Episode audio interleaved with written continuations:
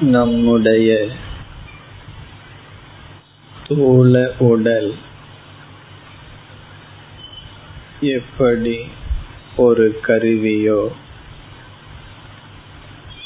அதுபோல் மனமும் ஒரு கருவி.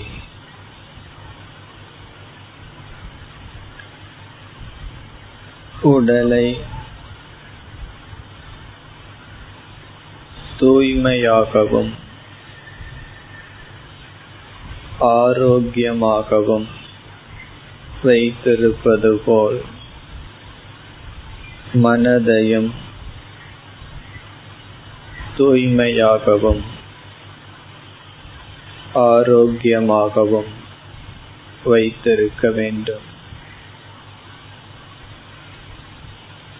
அப்பொழுதுதான் அந்த கருவி அதன் செயலை நன்கு செய்யும். நமக்கு பயனுடையதாக அமையும்.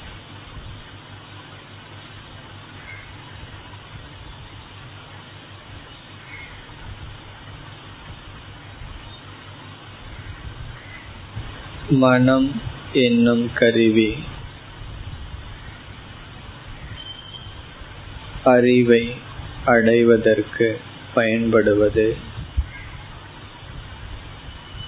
நம்முடைய வாழ்க்கையையே நிர்ணயம் செய்வது.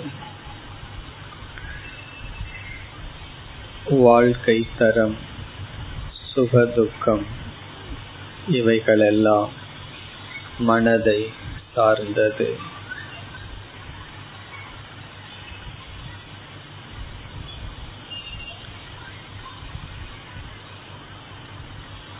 மனதில்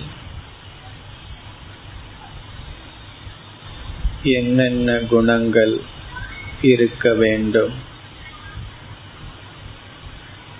என்னென்ன பாவனைகள் நீங்க வேண்டும்? என்ற அறிவை முதலில் அடைய வேண்டும். அதைத் தொடர்ந்து அந்த அறிவு பலனை கொடுக்க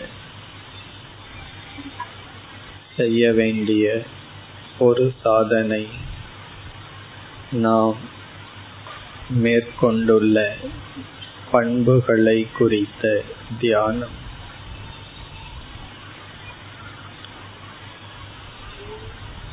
இந்த தியான முறையில் ஒவ்வொரு பண்புகளை மனதில் எடுத்துக்கொண்டு.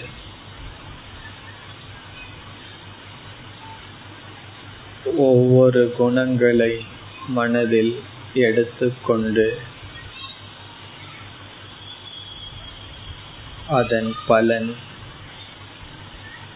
அதன் தேவை அதன் விளைவு அதனால் நம் வாழ்க்கை எவ்விதம் உயரும்?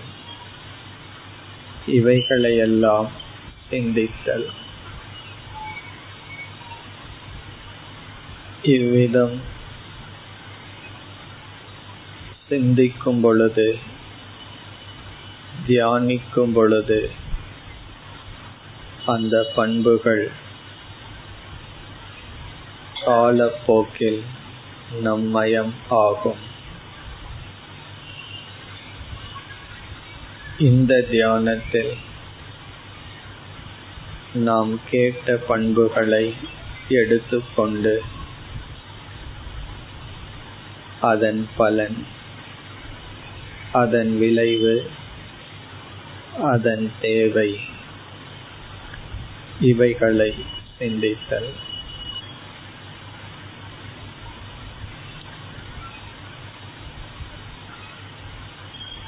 மனதை ஒருமுகப்படுத்த ஜபம் செய்தல் ஒரு தியானம். அதை முடித்துவிட்டு இந்த தியானத்தை மேற்கொள்ளலாம். அல்லது தனியாக இதை மேற்கொள்ளலாம்.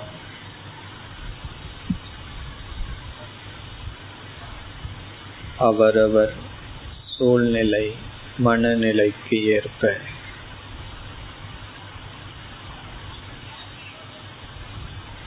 தியானத்திற்குரிய அனைத்து சூழ்நிலைகளை அமைத்துக் கொண்டு எப்பண்புகள் தேவை என்று உணர்கிறோமோ அவைகளை மனதிற் கொண்டு வந்து ஒவ்வொன்றாக சில காலங்கள் தியானித்தல். இப்பொழுது இறைவனுடைய நாமத்தை மனதில் மெதுவாக கூறிக்கொண்டிருப்போம்.